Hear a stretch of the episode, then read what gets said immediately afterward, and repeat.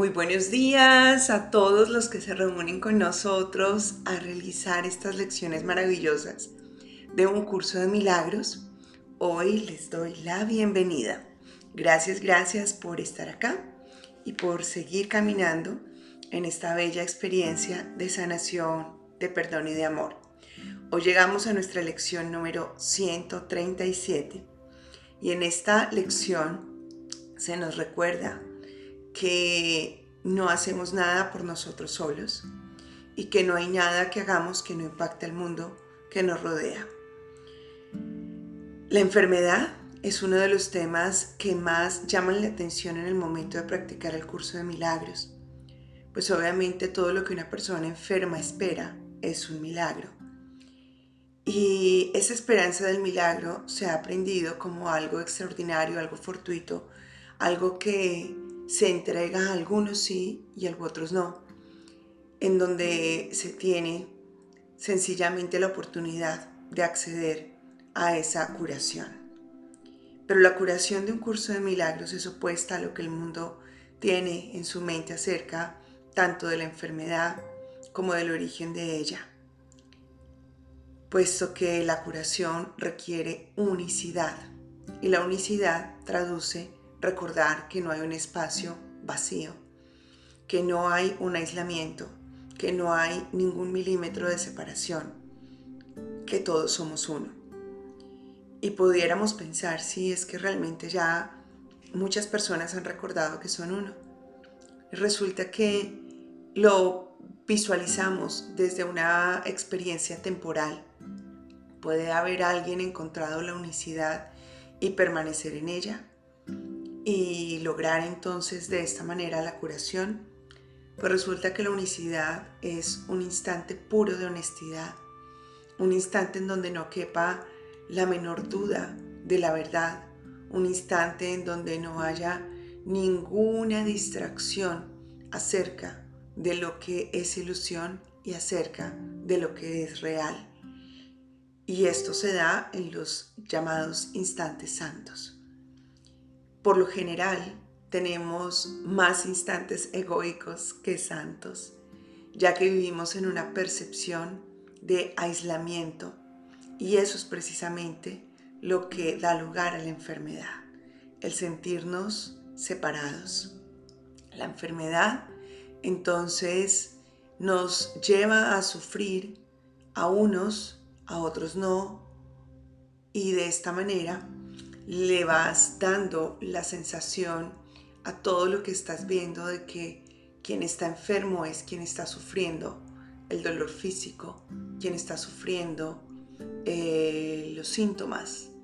Pero hay una enfermedad que causa todo lo que estamos viendo y es la enfermedad de la mente, en donde el pensamiento aún se considera completamente desconocido de Dios, en donde el pensamiento considera que solamente incluye situaciones temporales e individuales, en donde reside la culpa, en donde reside el dolor.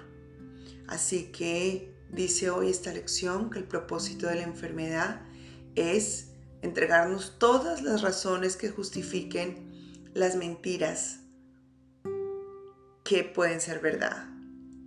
¿Cómo así? Así es. Se nos justifica a través de la enfermedad la mentira. ¿Cuál es la mentira? La mentira de que estás solo, la mentira de que eres tan solo un cuerpo, la mentira de que este mundo como lo ves es real y que todo lo que te ha sucedido acá es real, la mentira de que esa realidad te puede hacer daño, la mentira de que necesitas defenderte, la mentira de que necesitas atacar, la mentira de que necesitas ser superior a tu hermano, competir, la mentira de sentirte inferior a él, son solo fantasías de separación.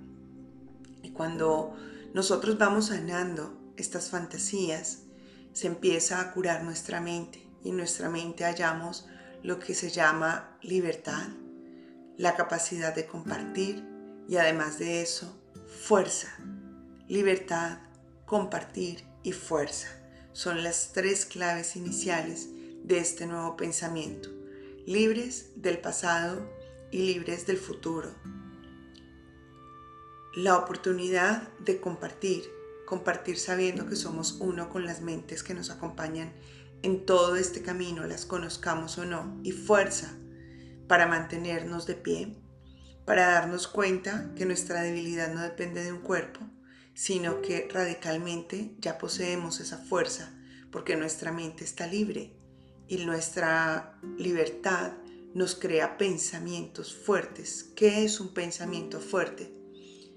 Es aquel que sabe que por encima de toda ilusión puede ver la verdad.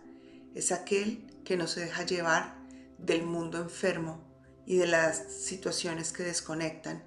Es aquel que comprende que a pesar de que sus sentidos lleguen a percibir algo como real, siempre se es consciente de que es temporal y que por lo tanto no puede constituir parte de la verdad.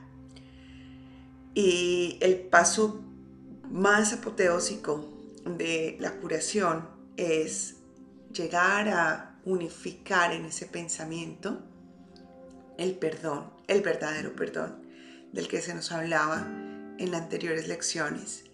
El comprender que una vez llega el perdón, somos llenos de felicidad, de la felicidad real de la que ya hemos hablado.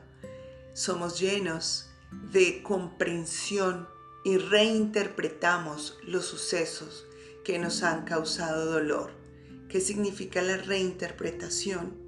Comprendemos el sentido que ha tenido la enfermedad y entonces no la atacamos ni queremos deshacernos de ella. Porque si quisiéramos hacerlo de esta forma, le daríamos más realidad Solamente sabemos que es un lenguaje que hemos creado en este mundo ilusorio para comunicar. Y en esa comunicación, en lugar de repeler el mensaje que trae, lo convertimos como parte de nuestra iluminación. Ahora comprendo esta enfermedad que me quiere revelar. Aquí te quiero decir algo que quizá en otras oportunidades ya te he dicho pero que para mí es clave en este proceso de curación. Y uno es recordar que cuando nosotros elegimos amar, en ese amor estamos dispuestos a llevar a cabo la función que se nos encomiende. No somos selectivos. Y esto incluye el hacernos cargo de estos pensamientos divisorios de la unidad de todos nuestros hermanos, no solamente a nivel transgeneracional, ni a nivel directo de nuestras relaciones en esta temporalidad. Porque recordemos que quien sueña es la mente uno y que así como tenemos la unicidad del espíritu, está la unicidad del ego que él lucha por decir que está separado. Pero si una parte de este sueño de nuestra mente está soñando con el miedo a expresarse, con el miedo a perdonar, con el miedo a dejar ir la ira, porque siente que la ira es un mecanismo de defensa, puede ser que alguno de nosotros sea el proyector de ese miedo, sea el proyector de esa ira, sea el proyector de esa división. Y entonces el ego te diría, es injusto que cargues con los pecados de los demás.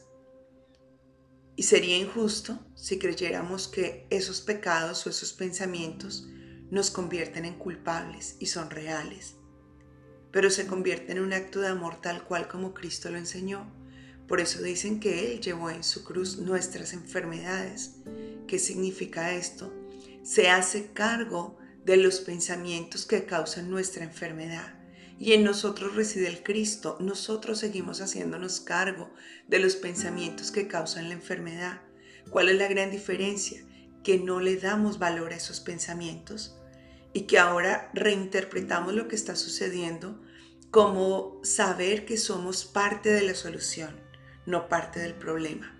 Así que si en mí llega la oportunidad de proyectar esa enfermedad y yo no siento o no soy realmente la causa desde el lado individual, egoico, yo, Sandra, no tengo ira, en mí ya no está la ira, pero la enfermedad me está mostrando ira, pues lo que me está pidiendo esa enfermedad es que sane la ira del mundo. Por eso La sanación nunca es individual.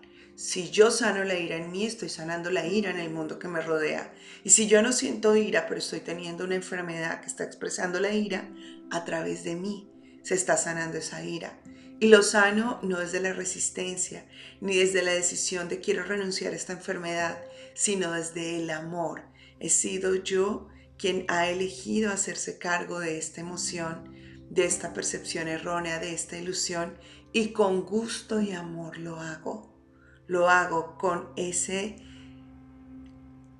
sentimiento total de entrega, sabiendo que yo me puedo convertir en una bendición para el mundo y viceversa, que en el mundo cada quien que alguien despierta y hace conciencia de esto, se convierte en una bendición. Hoy el Espíritu Santo nos habla a través de la parte número 13 diciendo, cuando el reloj marque la hora, recordaremos que nuestra función es permitir que nuestras mentes sean curadas para que podamos llevar la curación al mundo y compartir la maldición por bendiciones, el dolor por alegría, la separación por la paz de Dios. Y te hace una pregunta. ¿No vale la pena acaso dar un minuto de cada hora a cambio de semejante regalo? Y no es poco tiempo, un coste mínimo a cambio del regalo de lo que lo es todo. Así que nos invita a que cada hora tengamos la oportunidad de entrar en un pensamiento. ¿Cuál va a ser? Te invito a que lo escribas. Cuando me curo, no soy el único que se cura. Y quiero bendecir a mis hermanos, pues me curaré con ellos, tal como ellos se curan conmigo. Guarda este mensaje y cada hora activa tu alarma y dedícate a darle al mundo este regalo que en realidad es muy poco lo que se nos pide hacer para todo lo que significa. Y aparte de esto, vamos a entrar a modo profundo dos veces al día, dedicándonos 10 minutos al siguiente pensamiento. En la mañana y en la noche diremos, cuando me curo, no soy el único que se cura y quiero compartir mi corazón, mi curación con el mundo, a fin de que la enfermedad pueda ser erradicada de la mente del único Hijo de Dios, quien es mi único ser. Cuando me curo, no soy el único que se cura y quiero compartir mi curación con el mundo a fin de que la enfermedad pueda ser erradicada de la mente del único Hijo de Dios, quien es mi único ser. Permanece allí en silencio, permitiendo que la curación surja a través de ti.